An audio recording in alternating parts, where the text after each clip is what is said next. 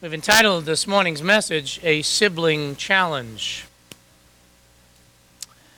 As we come to act, uh, excuse me, John chapter 7 this morning, uh, having at least completed uh, our exposition through chapter 6, I want to give you the timing and the setting as to what's going on here with our, our scriptures right now. If you go back to chapter 5, verse 1 for a moment, so we can see it.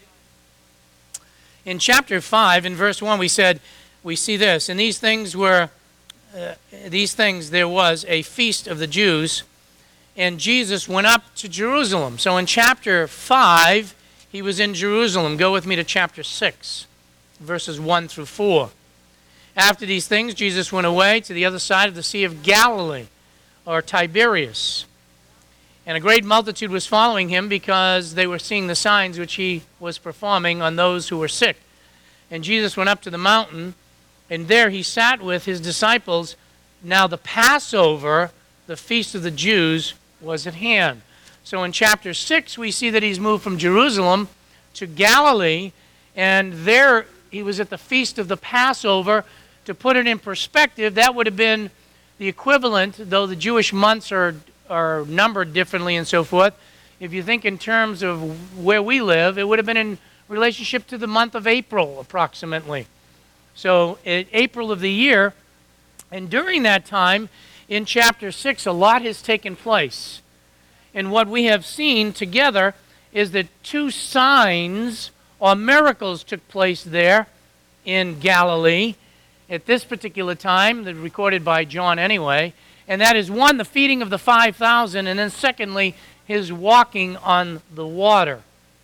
That was then preceded by a very lengthy conversation in which we have been involved for several months actually in expounding the passage, where he was involved with number one, where he came from. Where did he come from? Heaven. He came from the Father. Jesus Christ came specifically from the Father. And then, secondly, it centered on who he is, who the person of Christ is, who the person Jesus is. And that is, specifically, he is the bread of life. And the conversation centered around that. The bottom line, what he was pointing out in chapter 6, is Jesus Christ, my friend, is the Messiah of God. He's the one sent, he's the promised one of the Old Testament. And in dealing with the bread of life, he is, number one, the giver of life, not only physical life, but spiritual life. He is also the sustainer as we think of food and, and, and sustaining our life. Jesus Christ is the bread of life, not only gives life, but he sustains life. And he is the one who has provided physical life for you. And the only way that you will ever have spiritual life, life with God, forgiveness of sins, is to indeed believe on the Lord Jesus Christ. And if you will, as we saw in chapter 6, to take him in to, as we would eating bread, to take in all that Jesus Christ represents as the Father's sacrifice for sin, substitutionary sacrifice for us. And so that has all been involved in chapter 6. As we come to chapter 7 now, you'll notice from verse 1 and 2, particularly verse 2, we are now at the Feast of Booths. This is also known to some of you that may be a little strange. Many of you may know what that is. Excuse me. But the Feast of Booths is also known as the Feast of Tabernacles. It is also known as the Feast of the Ingathering. And that can actually help us with understanding it. And actually, chapter 7 and chapter 8 of John, that is the setting. We are dealing with the Feast of Booths for the next two chapters so that you're aware of it. It is a seven day feast that goes on. And to put it in perspective for you, we are now in the month, interestingly enough, of what we know as October. That's the month we happen to be in right now. But so when we're working with the Feast of Booths, we're in the month now of October. Now, what was involved with this feast? I will turn to one passage and not more than one, though I have them in my notes. Let me tell you this that the Feast of Booths was a celebration, it was a commemoration as well. There was a big celebration that went on, and it's primarily in three areas. And though I have the text in front of me, I'll only turn to one that's going to show you one of the purposes. just to save a little time. Pardon me. There is not sickness, it's just I'm having trouble clearing my throat this morning. Uh, but number one, excuse me, is it was a time of thanksgiving. This feast was involved to give thanks to God at harvest time because of God's provision for food. It was also a time of celebration, number two, because of God's provision for his people during the wilderness wanderings, in which they dwelt in, and this is important, tents or tabernacles, if you will. Okay? Or they dwelt in grass huts and so forth as they went through the wilderness wandering. And it would commemorate that. And thirdly, and very important, it was that God tabernacled among them. When he was with them, he traveled by and was identified with the people, as you know, by a cloud and by fire. But during those wilderness wanderings, it reminded them of God's provision for them, of God's protection in housing, and then most importantly, that God was in their presence with them. And this celebration of booths, this celebration of tabernacles, was vital to their celebration. In fact, go with me to the one I will turn to is go to Leviticus 23 for just a moment. Keep your finger in John, we'll come right back. There's a number of Old Testament references. Deuteronomy has some, but let's just, for one reference, the 15th of the seventh month is the Feast of Booths. This is where it comes from. On exactly the 15th day of the seventh month, when you have gathered in the crops, see, that's why it's in other places in gathering and so forth. Gathered in the crops of the land, you shall celebrate, there it is, the feast of the Lord, seven days, with the rest of the first day and a rest on the eighth day. Now, on the first day you shall, and this is important, take to yourselves the foliage of beauty, trees, palm branches, boughs of leafy trees. Boy, we got plenty of that right now. And willows of brooks. And you shall rejoice before the Lord for that seven days. Verse 41 And you shall thus celebrate it with the feast of the Lord seven days it shall be a perpetual statute. Verse 42 You shall live in booths for seven days, and so forth. That your generations, verse 43, might know that I had the sons of Israel live in booths when they brought them out of the lands of Egypt. So you got actually two of them there. One is because of the ingathering of the crops, secondly, because they dwelt in huts, as I said. And you will find, if you compared it with other passages, that the third one is that God was in their midst. So they were to do this, and they still carry that on today. It's a very important thing in which, even in Israel, if you're there during that time, they build these grass huts and they bring out trees and everything else, and they many families stay in them. Some stay in tents and so forth, but that's the whole purpose. It really brings, go back to John, out the significance of something we already studied. Go with me to John chapter 1 just for one moment. This is a very commonly quoted passage. John chapter 1, verse 14. And the Word became flesh. Help me out. You probably know the verse. And he did what? Dwelt among us. And that literally is, he, tr- or could be translated, let me put it that way. He, it could be translated, he tabernacled. He dwelt in a booth, if you will, among us. Uh, that's really stretching it a little bit. But the concept is that that God's presence, and so we need to understand when Jesus Christ came to earth, he tabernacled among men. He came into the midst, and that was very important to the mind of the Jew that God was in their presence. And you see, as we talk about Jesus Christ and salvation, that's really what happened. God left his glory above because he loved us, as we've been talking about love, so much that he took on flesh and tabernacled among us. He came in our midst with a purpose, and that purpose was to die as a sacrifice for sin and to give us life, as we've been talking about eternal life. And that's why He is the only way. That's why a person must come to trust in Him. It was God in our midst. Very significant. So, as we go back to John chapter 7 now, since we're in the Feast of Booths, verse 2, what we find is a six month gap. You see, you and I move from chapter 6, verse 71 into chapter 7, verse 1, and sometimes we think, well, it just happened next. No, Six months has transpired. We've gone from April to October, if you think of our months. And I'll keep it in our months. So about a six month gap has taken place. And it's important to us because what is going on is we see it's just snapshots because John is trying to give us information. So chapter 7 is vital. You might bounce through the beginning of chapter 7, even the first nine verses, and say there's nothing significant. It's very significant because John wanted this in there so we see it. It's very important in his presentation of Jesus as the Messiah. Another thing we need to realize as we come to chapter 7 is not only is there a six month gap, but also the hostility is growing toward Christ. Follow with me just in John. Go to John chapter 5, verse 18. And this you've already seen. In John chapter 5, verse 18.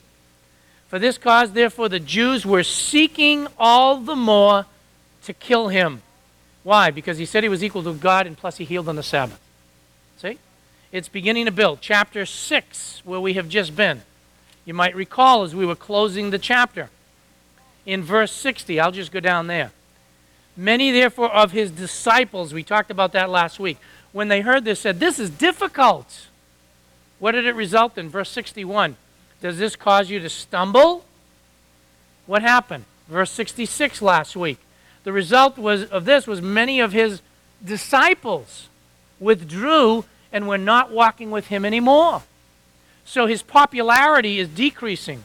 In chapter 7, verse 1, what do we find? The end of verse 1. The Jews were seeking to kill him. Verse 44, same chapter. Look at it. And some of them wanted to seize him, but no one laid hands on him. This is still during the Feast of Booths. Go with me to chapter 8. Still the Feast of Booths that we're going to be talking about. Go to verse 40 just for a second. But as it is, you are seeking to kill me. This is going to help us in understanding chapter 7. You're seeking to kill me. A man who has watched this told you the truth, which I heard from God. This Abraham did not do, that was kill him. And look at verse 59. Therefore, they picked up stones to throw at him. But Jesus hid himself and went out of the temple. I hope you can see it. And by the way, it's going to continue throughout the book. But the hostility is building toward Jesus. He's giving them signs, he's demonstrating who he is. And I want you to understand right away get this. You might think that by witnessing and telling people the message of salvation, they're going to just love it and put their arms around you. This is wonderful. God might work on a heart for that to happen. But generally, there's resistance to the truth. Generally, you will get resistance to any presentation of the truth of God, especially when you need the gospel. And Jesus Christ was, present, was, was facing that. So as we come to chapter 7, six months has elapsed. Not only that, but we see that the Jews' hostility is growing, verse 1. And where do we find him? We still find him up around the Sea of Galilee. And remember that he was born in Nazareth, which is up in that area. And in John chapter 2, we saw that he did what? He performed the miracle in Cana of Galilee. So he's been ministering in that area. And that brings us to verses 3 and 4. So in verses 1 and 2, uh, he was unwilling to go to Judea. Why? He tells you why, because the Jews wanted to kill him. The hostility has grown, and it's grown strong. Now we come to examining priorities in verses 3 and 4. And you notice that it says in verse 3 His brothers therefore said to him, Depart from here and go into Judea. Why? That your disciples also may behold your works which you are doing. For no one does anything in secret when he himself seeks to be known publicly. If you do these things, show yourself to the world. And I'll stop right there. First of all, we have this term, his brothers. Okay? And this is a common word that is sometimes translated brethren. In this case, it's translated brothers. Who's he talking about? Let me give you the understanding that, first of all, this word is translated, it's a very common word in our New Testament. It is translated and used in the context in relationship to fellow countrymen. It is used in a context, in some cases, just to understand neighbors as brethren. It is also used in a context to understand a community of brethren. But I don't think that's the use here. I think that the English translation that I'm looking at is probably the best in this context. What is that? Brothers. He's talking about family.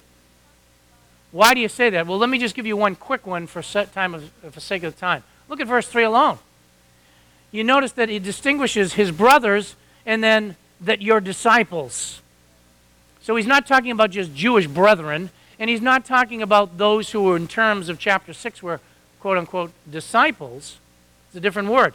So I think he is dealing with, and it's a good translation there, that he's dealing with physical brothers. Did you know that Jesus had half brothers and sisters? Many do not believe that, and many do not understand that. Turn with me to Matthew chapter 13 for a moment. So I think it's best that we understand this as his brothers, meaning half brothers, and or in, in, that case, brothers, but uh, he also had sisters. How do you know that, Pastor Dan? Well, Matthew chapter 13 is an example. If you look at verse 55, remember this? Matthew 13, 55. Is this not the carpenter's son? Is no distinct, no misunderstanding. He's talking about Jesus from verse 53. Is not his mother called Mary? And watch. His brothers, well, maybe it's just, no, he names them James and Joseph and Simon and Judas. That's not Judas Iscariot, by the way, obviously. In verse 56, and his sisters, plural, are they not all with us? And what I'm just trying to point out to you is Jesus Christ had at least four half brothers and at least two sisters, because it's plural. So the concept, it's very important, of Mary remaining a virgin all her life is phony, folks. It is not so. Now, we should have tremendous respect for Mary as his mother, and the Lord did, by the way. But to see her as co redemptress is absolutely out of the question. To, receive, to see her as someone who never, who remained a virgin all her life, is not true to the Word of God. In fact, in Matthew, what it says is they did not have physical relations, Joseph and Mary, until after her first child was born. Why? Because that first child was Jesus, who was born of the Holy Spirit. There's a lot of confusion in denominations about that doctrine, but it's very clear here. So when we come to John chapter 6, it's these physical brothers that are talking to him in the sense of half brothers. And we saw that he's got at least two sisters. I want to say some things that are very important to us today as we talk about sibling challenges so that I'm not misunderstood. Family, first of all, is vital. Families are important. In fact, it is the first unit that you find in Scripture. Is it not? Of course it is. In Genesis chapter 1, I won't turn there, but in Genesis chapter 1 and verse 28, we see that when God created man in his own image and likeness, he said, Be fruitful and multiply. And man was to glorify God by having children and being a family unit. Also, we find that in Genesis chapter 20, 33. We also find a very familiar passage. I won't turn to that one, but it's Psalm 127. Children are a heritage of the Lord. Blessed are those who have children. So, children are a blessing from God, folks. And, and it shows God's blessing. And they're good. And so, to have, and it says, by the way, a wife. I don't like the word thing there because it's too often misrepresented. But a wife is a blessing from the Lord. Husbands, you ought to praise God for your wives.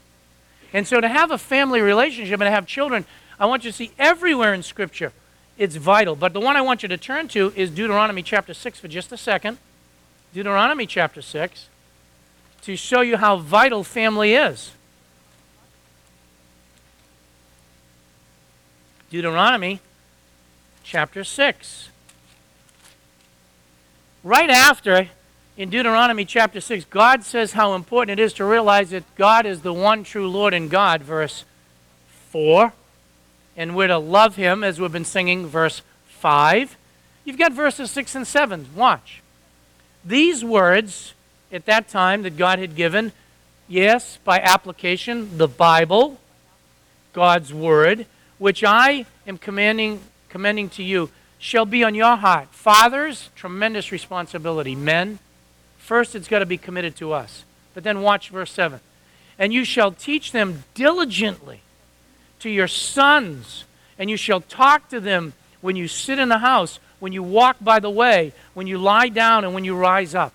And so, what I'm trying to point out to you family is vital. And we need to take it serious. All too often, the family has been scattered today. It's, there's so many things that are causing divisions in families because of the pull and pressure, both in the job market, in the career concept, in, in the activities, and, and so forth. And families are not what they should be. In fact, because of the looseness of the way people interpret Scripture as well, you've got so much divorce and you've got so much of everything else that not only is the world that way, but in professing Christendom, we got families where there's children that are born of this one and that one and everything, and there's total confusion in the family. But in God's eyes, it's a unit, and we're to see how important it is. In fact, marriage, and I was reminded of this at a wedding yesterday. Marriage is, uh, uh, the minister pointed out, he referred to Ephesians chapter 5 uh, at the wedding that I was at. And, and in that chapter, marriage is a picture of Christ's relationship to the church and just how precious it is. And we need to understand very clearly how important the family is to God. But I want you to notice a couple of other things. I want you to notice, so I hope you understood clearly what I just said. But I want to say, first of all, beyond that, family is no guarantee of salvation. You got that? Look at verse 5 now. Not even, and I'm not done with verses 3 and 4, in case those looking for the exposition think I skipped it over it. I haven't. But what I want you to see is this point. For not even his brothers were believing in him. You see, sometimes we think because of family connections, it's a guarantee that we're going to get saved. Because Mary had Jesus was no guarantee that Mary would come to salvation or guarantee that Joseph would come to salvation. And just because these were half brothers and brothers and sisters was no guarantee. Sometimes we think because we're born in a Christian family or we're related to people or our children are related to us, that's a guarantee of salvation. Not so at all. In fact, turn with me to Mark 3. Stay with me. Mark chapter 3. You already saw from chapter 7, verse 5, that they were not believing on him yet. But in Mark chapter 3, very quickly, verse 21, just to put a little bit of context, and when his own people heard this, they went out to take custody of him for those were saying, He has lost his senses. I wanted you to see that. Who is that? That was his family. You know what his family was saying of Jesus? This guy's out of his mind. That's literally what we're dealing with. I mean, again, translation. They're saying he's out of his mind. And if you look down, that's the context of what you've got in verses 31 to 35. And his mother and his brothers arrived, standing outside, and sent word and called to him. The multitude says, Your brothers, your mother and brothers are looking for you. Look at verse 33. He answered and said, Who are my mother and brother? And looking about those who were sitting around him, he said, Behold, my mother and my brothers. For whosoever does the will of God is my brother and sister and mother.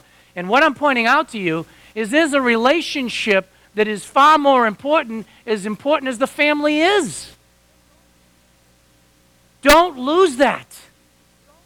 The relationship with Christ is what brings us into a proper relationship in the sense of mother, brother, sister, and so forth. That's why anyone that belongs to the body of Christ is truly a brother or sister in the Lord, which is a more important relationship than even your own physical family.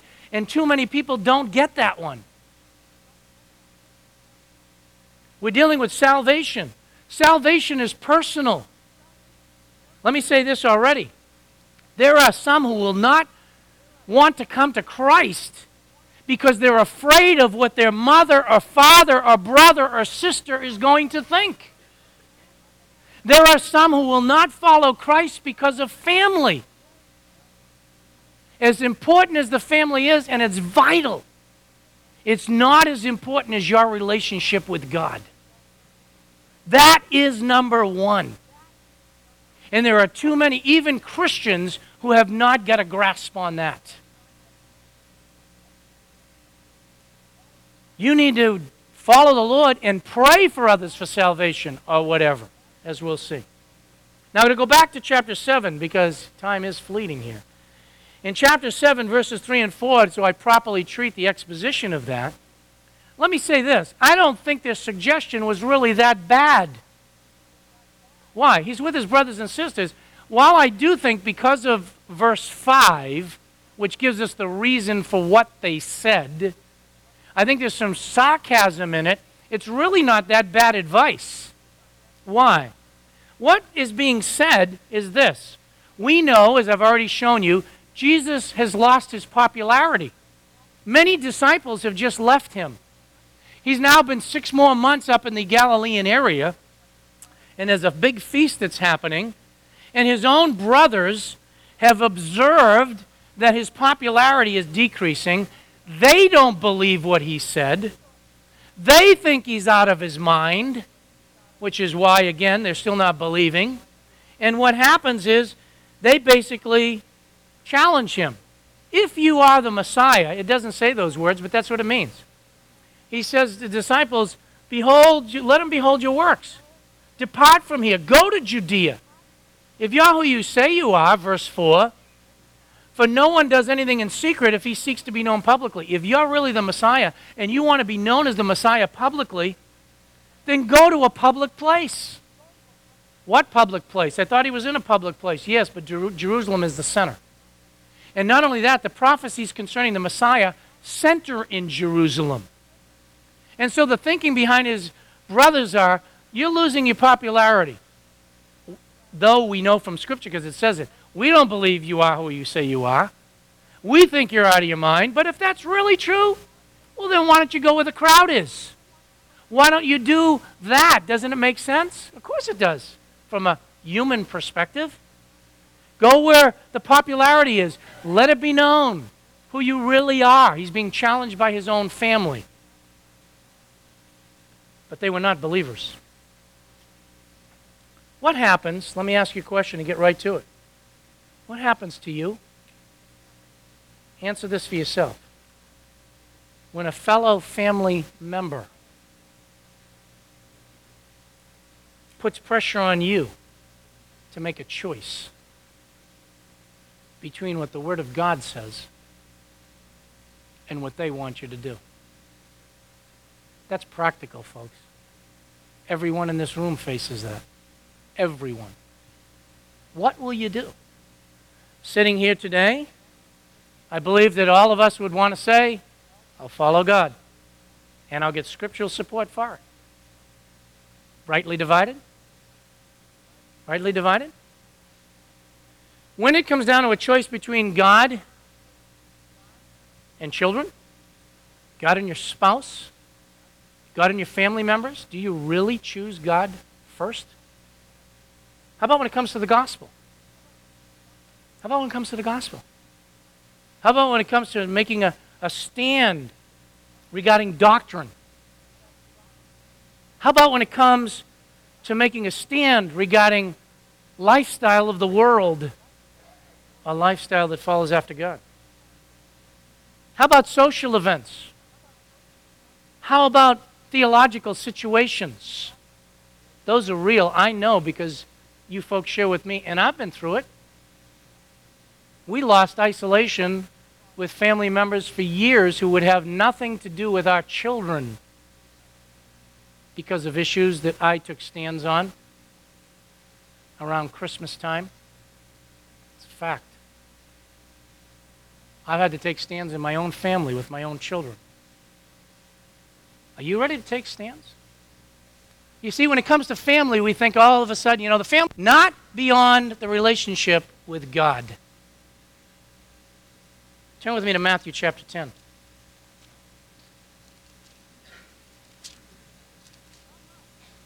How much do I love you, Lord? How much? will I obey. Matthew chapter 10, verses 28 to 38, which I won't read at all. Let me highlight some things here, though. Verse 28, you'll be familiar and you'll cringe when you see the passage, I'm sure. Do not fear those who kill the body, but are unable to kill the soul. It's an interesting context here, by the way. Okay, but rather fear him. He's sending his disciples forward, by the way. And then he shows about his care. Do not two sparrows sold for a cent, they fall to the ground. Your father knows. The hairs of your head are numbered, getting fewer with some of us. Verse 30. And then what happens? Aren't you more value? Of course I am.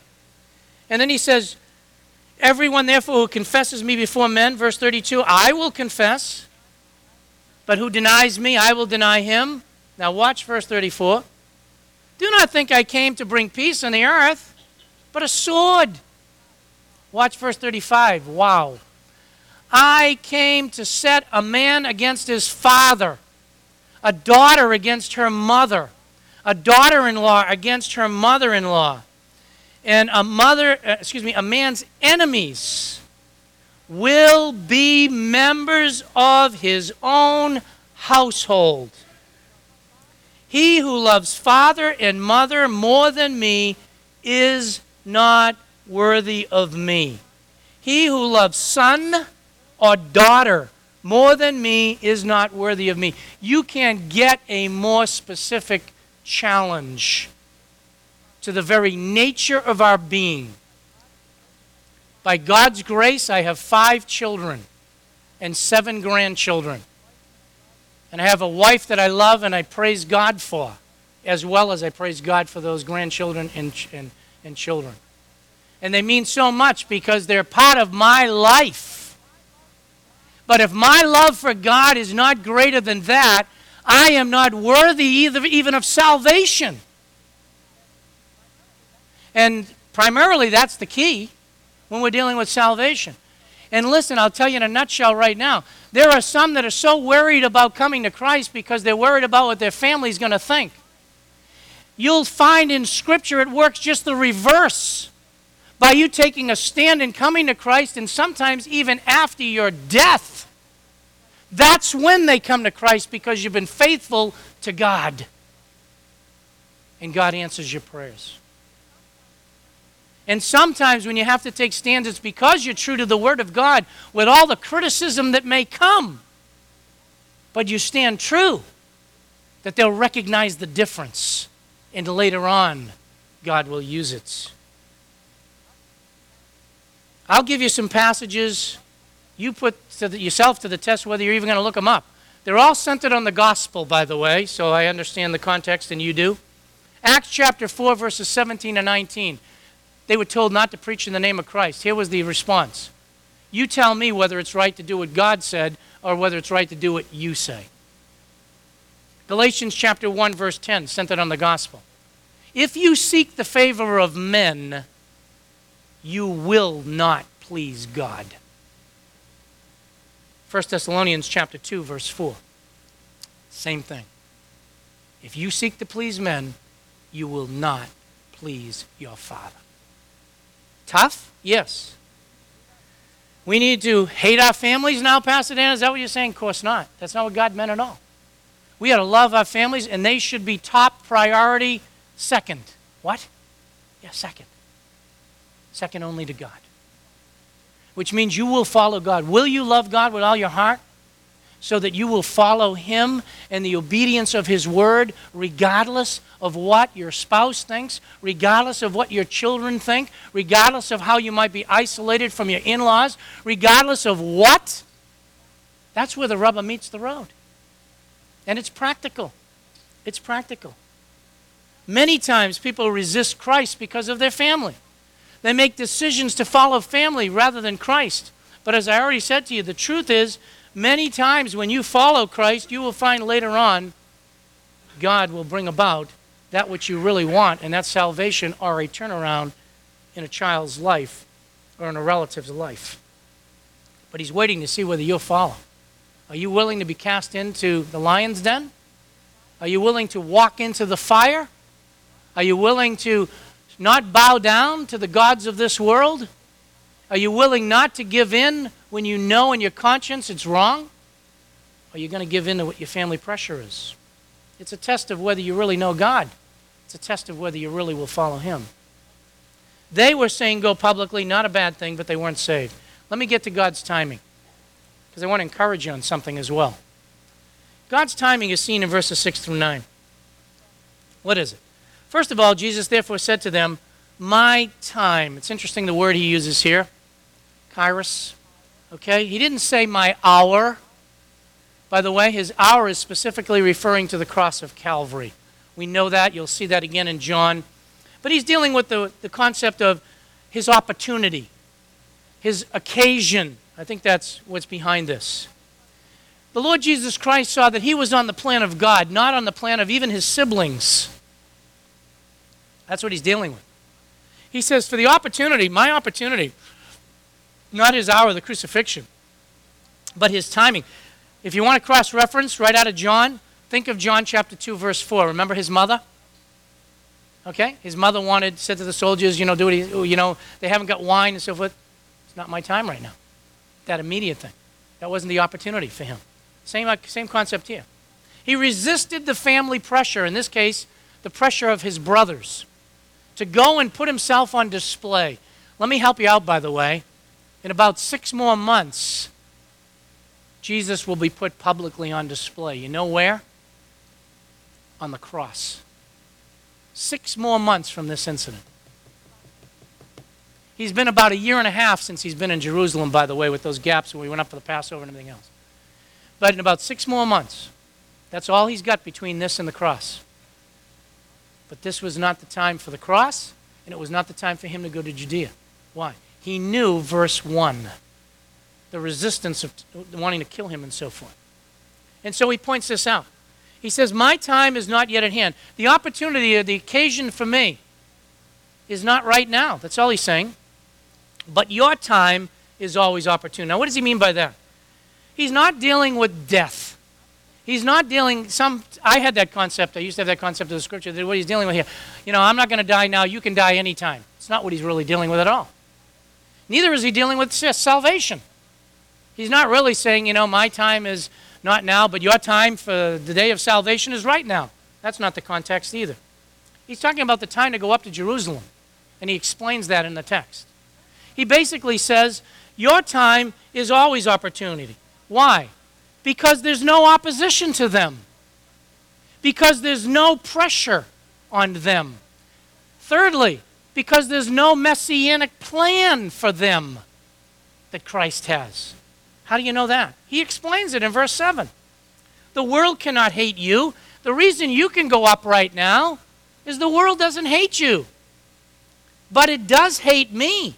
See, he won't go up there right now because of the hatred that he knew. And he knew that he was in God's timing and God's plan, not their plan. This is not my time to go out publicly. I can do that. But you are thinking like the world, that is, his brothers. My plan, if you think about Galatians, for example, chapter 4, that deals with actually his coming and his uh, sacrifice. That in God's perfect timing, he came. He came into this world in God's perfect timing. He redeemed man in God's perfect timing. And he will even go up to Jerusalem in God's timing, not the timing of man. The reason they could go up is there was no opposition. And he would testify of it that his deeds are evil. Let me pause for a little application. Anytime, whether it be the presentation of the gospel, whether it be a social event, whether it be a challenge to your family, immediate or extended, where you have to draw the line and testify of sin or error, you will not be liked. In fact, that's mild. You will be hated.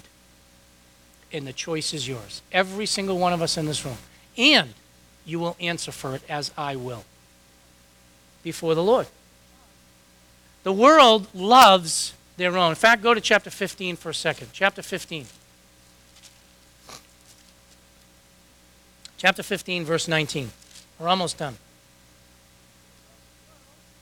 If you are of the world, is that dealing with a disciple's relationship and this fact of knowing God? Of course it is.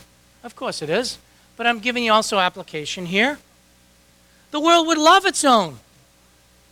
But because you are not of the world, but I have chosen you out of the world, talking about believers, there's a choice again, by the way. Therefore, the world hates you. You see, when you belong to Christ, the world hates you. If the world loves you, something's wrong. But you say, this is family. Yes, unbelieving family. That's why there's conflict in a family. That's why in a marriage relationship you don't join with an unbeliever. Now, if you're in that situation, you stay in it, 1 Corinthians, because God will use your testimony. But listen, young people, even if you get the advice from an adult that says it's okay to marry an unbeliever, show me in Scripture. I'll show you when God allows it, but you shouldn't go into it willingly. I'll show you a scripture that says that. Okay, you shouldn't do that. But sometimes because of family, even parents won't take a stand on that one. Sometimes because of family relationships, parents won't go any further with anything. The world loves its own. It doesn't hate. The world hates righteousness. It says in, in chapter 7, go back there, that the reason they hated him is because he testified. He exposed their evil deeds. What is their evil deeds? Their programs, their value system, their plans, their outright explicit sin. And when you expose that, folks, you will expect to be hated. You will. The world resists believers. Don't be surprised. You know, we're living in a real world here. And sometimes we say, oh, that we could just change the social environment. Look, that's all that's going on, and the government's changed. God's still in control of the government. He's still in control of leaders. Do you expect uh, that the Congress, for example, and the leadership is going to love us taking stands and talking about issues of the day and saying we need to draw the line here regarding marriage, we need to draw the line here? The world's going to hate you. No wonder it isolates Christians. No wonder it attacks Christians because you're taking stands. But if you don't, the world will love you. You see, we ought not to be surprised. The world loves unbelievers, it accepts its own. So we need to be careful. We need to be careful that we know how to draw the lines and that we are willing to follow God. There's a test before we close today for all of us to examine. I sing, I love you, Lord. I say, I love you, Lord. Am I willing to obey if it costs me? Someone in my family? Am I willing to obey? You say, Pastor Dan, you got it all mixed up. I don't think so. Not when the Lord Himself would even say to His parents, Didn't you know? I have to be about my Father's opportunity or my Father's plan, or as it was translated here, whether that's the best or not, in the house Okay? in our responsive reading? Don't you know that my real brothers and sisters are those who have a more important relationship? Did he hate his mother? Of course not. He loved his mother. He took care of his mother in his death. He loved his brothers. He loved his sisters. But he would not cross the line when it interfered with the almighty plan of God. and in his case, messiahship, yes. And in the case of the apostles, in the case of the Old Testament prophets, though they would be thrown in dungeon, dungeons, in a pit, be sawed in half, be isolated, and have to leave their family, Abraham, where it started, by the way, he would do it if it meant following God. True test of how much we love God. You know, when you get to heaven, and I wish we got this in our mind, there's no more father, mother, husband, wife, brother, sister. Think about them. Oh, I hope they're there. But it's only your relationship with God and all the other saints. God makes that very clear in Matthew. Once we get to heaven, it's no longer that. That's why we sometimes cling to that. If my, par- my parents aren't there, my grandparents aren't there, my kids aren't there, I don't want to be in heaven. You just exposed where you are. By the way, two more things before I close. One, just to be fair to the text. In verse 18, he says, Go up to the feast yourselves. Why? You can go, they're not going to hate you. I don't go up to this feast because my time is not yet fully come. His time had not yet come that is to this opportunity to present himself publicly. There is a, a variant, by the way, as to whether it's go up or go up yet. I believe both translations could be accepted, and there's enough, enough evidence with both of them to really know what was there. I don't think it affects it at all because the Lord Jesus Christ will go up shortly. It'll just emphasize the fact I'm not going up right now, but I'll be going up in a little bit. But what I want you to go away with is on God's perfect timing, is when you follow God's plan and trust God, you'll see what He does. What do you mean? Who is he talking to? His brothers and his sisters, or at least his brothers here, I should say. Well, we have some of the evidence of what happened later. His brothers did not believe on him in verse 5, right? I haven't got the time to turn there, but you can in Acts chapter 1, 1 Corinthians chapter 15. What we do know from Scripture is apparently they came to know the Lord. When? After his resurrection. After the Lord Jesus Christ had died. We know that certainly of James and Jude. Do you know that God used two of his half brothers to pen, under the inspiration of the Holy Spirit, the books that you and I love, James and Jude, who said, earnestly contend for the faith. And by the way, out of the mouths of them, their own mouths in both books, who referred to Jesus Christ as their Lord, who at this time thought he was out of his mind but later on, after his death and resurrection, came to trust him as Savior, came to know him because Christ continued to follow God's plan rather than giving in to even the pressures of siblings. And we don't know about the other two brothers. There is tradition. I've read a little bit, but we don't know scripturally. But the tradition holds that all four of them did come to know Christ. And one of them in particular there's some references to some things that happen in the individual's life. But it's in God's timing. Your children, your relatives, let it be God's timing. Don't ever give up praying. Don't ever give up being a witness. You are a, a living epistle, read of all men. People may hate you, they may not like you, they may talk about you, but if you follow Christ, the epistle will be wearing off in their hearts and God will use your life in your family. Love your family with all your heart, but never choose family over God. Let's close in a word of prayer. Our Father in God, these things are tough. I know they're tough in my own heart. But yet, Father, we know that while you were speaking with statements that we can understand that are exaggerating in a sense that we're uh, hate our mother and father and brothers, it's in relationship to our love for you. But Father, greater love has no one had but the love that we find in Jesus Christ and laying down his life for us. I don't know who in this room have not yet come to Christ and they're still doubting like the Lord's brothers were. But Father, help them to see that Jesus Christ is the Messiah, sent of God, his perfect timing, perfect plan followed regardless of who would go along with it and he could not be swayed from following that which you had in his life.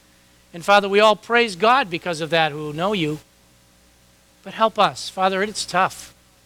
It's tough when we have challenges that come our way in very practical situations that deal with family, whom we dearly love. Help us never to put them above you.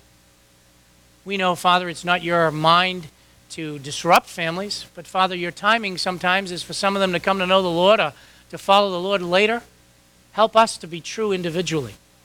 Help us to seek to please you above all rather than pleasing men, and to trust you with the results. We thank you and praise you for the challenges to our heart and pray, Father, that we would see that in our lives and see many come to Christ, not only because of what we say, but because of what we do and how we live. We pray this in Christ's name. Amen.